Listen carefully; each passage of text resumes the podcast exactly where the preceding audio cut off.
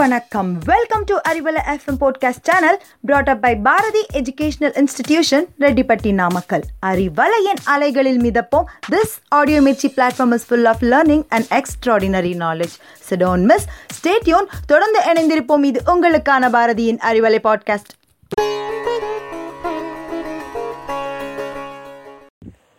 ஒவ்வொரு மனிதருக்குள்ளும் தனித்திறமையும் தனித்தன்மையும் இருந்து கொண்டே இருக்கும்.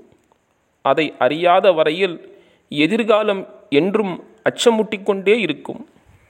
நாம் யார்? நம் ஆற்றல் என்ன என்பதை உணர்ந்து கொண்டால் நம் வாழ்க்கை எளிமையானதாக ஆகிவிடும்.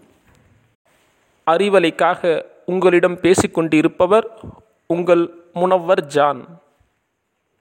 தன் வலிமையை தெரியாத விதை வளமான கனிகளை தர முடியாது. தன்னை அறியாத மனிதன் தனக்கும் பிறருக்கும் பயன்பட முடியாது.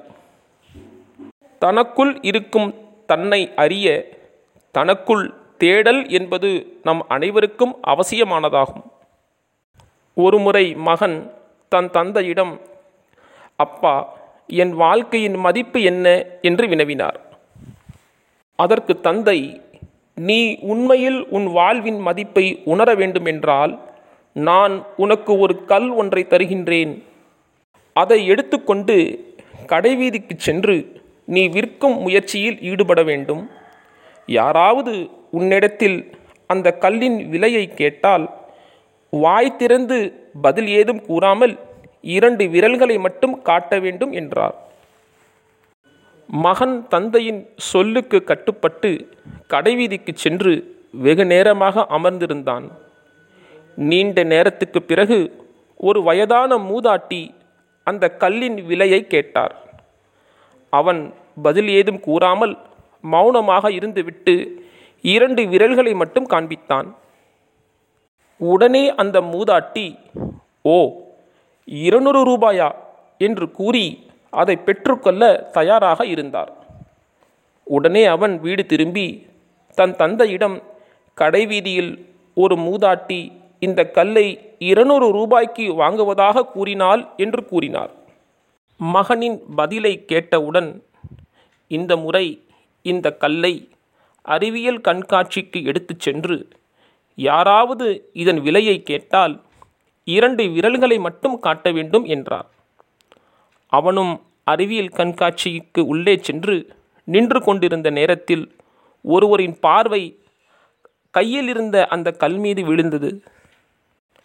நண்பர்களே திறமை இருந்தால் மட்டும் பத்தாது. அதை வெளிச்சம் போட்டு காட்ட வேண்டும். அப்போதுதான் வாய்ப்புகளும் அதிர்ஷ்டங்களும் கைகூடி வரும். உடனே அவர் இதன் விலை என்ன? என்று கேட்க பதில் ஏதும் கூறாமல் இரண்டு விரல்களை மட்டும் காட்டினான். ஓ இருபதாயிரம் ரூபாயா? சரி நான் பெற்றுக்கொள்கின்றேன். எனக்கே கொடுத்துவிடு என்றார். உடனே அந்த பையன் வீடு திரும்பி தந்தையிடம் நடந்த விவரங்களையெல்லாம் கூறினார். தந்தை இறுதியாக உன்னை ஓரிடத்திற்கு அனுப்பி வைக்கப் போகின்றேன் என்று கூறி விலையுயர்ந்த கற்கள் விற்பனையாகும் கடைக்கு அனுப்பி வைத்தார்.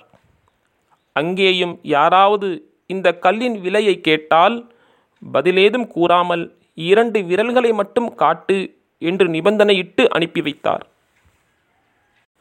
தன்னம்பிக்கை என்ற ஒன்றை உன்னிடம் இருந்து பறிக்கும் உயிர்கொல்லி நோய்தான் அச்சம். அதை போக்கும் மருந்து தைரியமாகும். அந்த பையன் உடனே விலை கற்கள் விற்கும் கடைவீதிக்கு சென்றான். அங்குள்ள பெரியவரின் பார்வை அவன் கையில் இருந்த கல் மீது விழுந்தது. உடனே அந்த பெரியவர் பல வருட காலமாக இது போன்ற ஒரு கல்லை நான் தேடிக்கொண்டிருந்தேன். இன்றுதான் கிடைத்துள்ளது என்று கூறி இந்த கல் உனக்கு எப்படி கிடைத்தது? இதன் விலை என்ன? என்று கேட்டார். அவன் பதில் ஏதும் கூறாமல் இரண்டு விரல்களை மட்டும் காட்டினான். ஓ இரண்டு லட்சமா? என்று கூறி கல்லை பெற்றுக்கொள்ள முதியவர் முன்வந்தார் அந்த முதியவர் கூறிய அந்த விலையை அவனால் நம்ப முடியவில்லை. உடனே அவன் வீடு திரும்பி தந்தையிடம் ஒரு முதியவர் இந்த கல்லிற்கு இரண்டு லட்சம் தருவதாக கூறியதை விளக்கமாக கூறினார். இப்பொழுது உனக்கு புரிகிறதா? உன் வாழ்க்கையின் மதிப்பு. நாம் இருக்கும் இடத்தை பொறுத்து நம் வாழ்வின் மதிப்பு மதிப்பிடப்படுகிறது.